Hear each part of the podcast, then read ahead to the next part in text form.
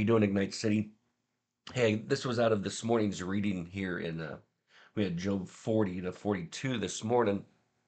And uh uh if you went through the last two days, you see God pretty much showing up starting in chapter 38 and uh kind of going after Job. And you would sit and go, well, why would he do that? I mean, it just seems so harsh. I mean, you get to chapter 38, verse 1, then the Lord answered Job from the whirlwind. That means out of the storm uh, who is this who obscures my counsel with ignorant words? I mean, that is not that is not a polite statement. That's not nice, uh, and yet it's right. It was right. Uh, God always answers and does everything correctly, and so he's very he's very forward with them. And in verse three says, "Get ready to answer me like a man when I question you. You will inform me."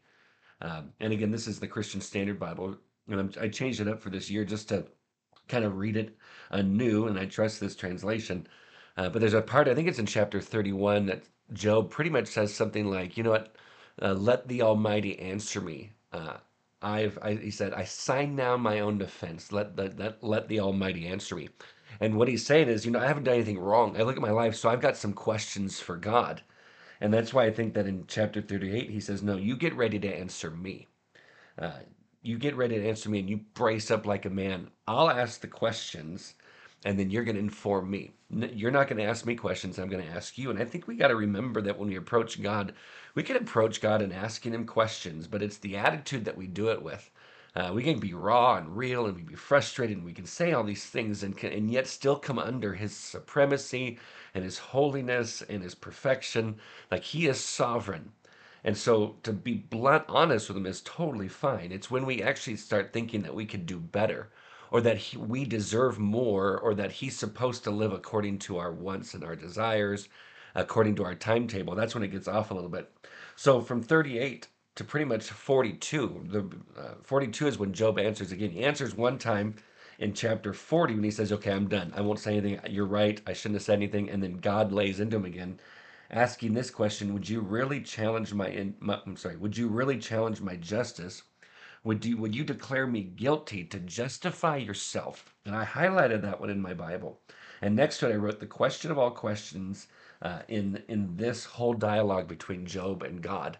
Are you going to make me look wrong so you feel like you're in the right? Is pretty much what god's saying and we have to pull back during those times where we think that God's failing, we need to pull back and realize, hey, all the things that God knows and does, and He lives outside of time, He's lived out our tomorrows, all these things, we have to remember He knows. We don't. We're guessing.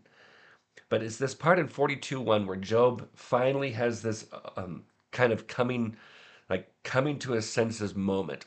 Uh, he's been confronted by God. God's asked him tons of questions that he can't answer, uh, which really is putting Job back in his place, reminding him, hey, you're not God, but God is.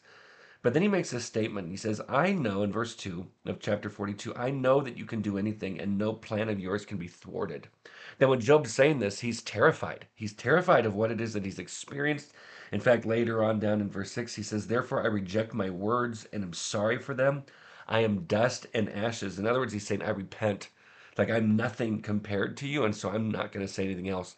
So this is a this this statement in verse 2 is this statement of fear um, but also acknowledging who god is.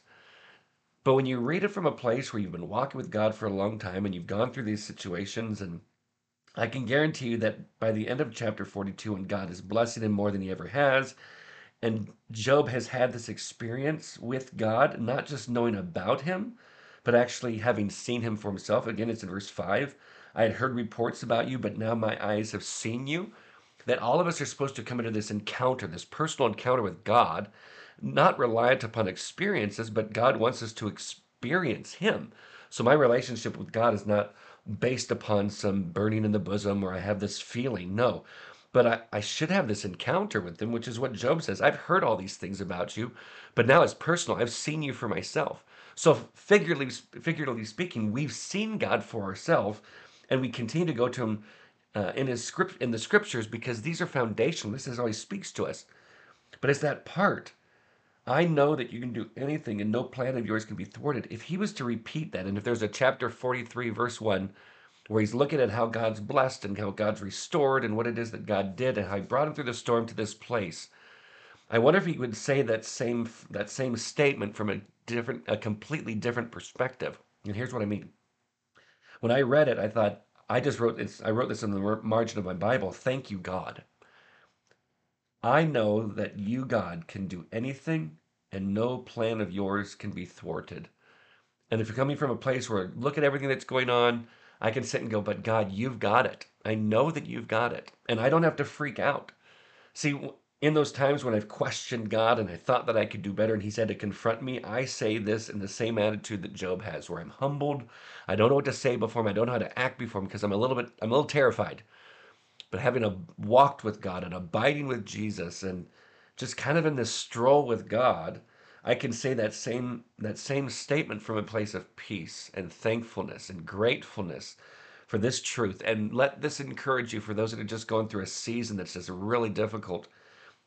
Say the same things that Job says to God and be encouraged by these words. I know that you can do anything, and no plan of yours can be thwarted. Friends, let that encourage you. Love you guys more than you know. We'll talk soon.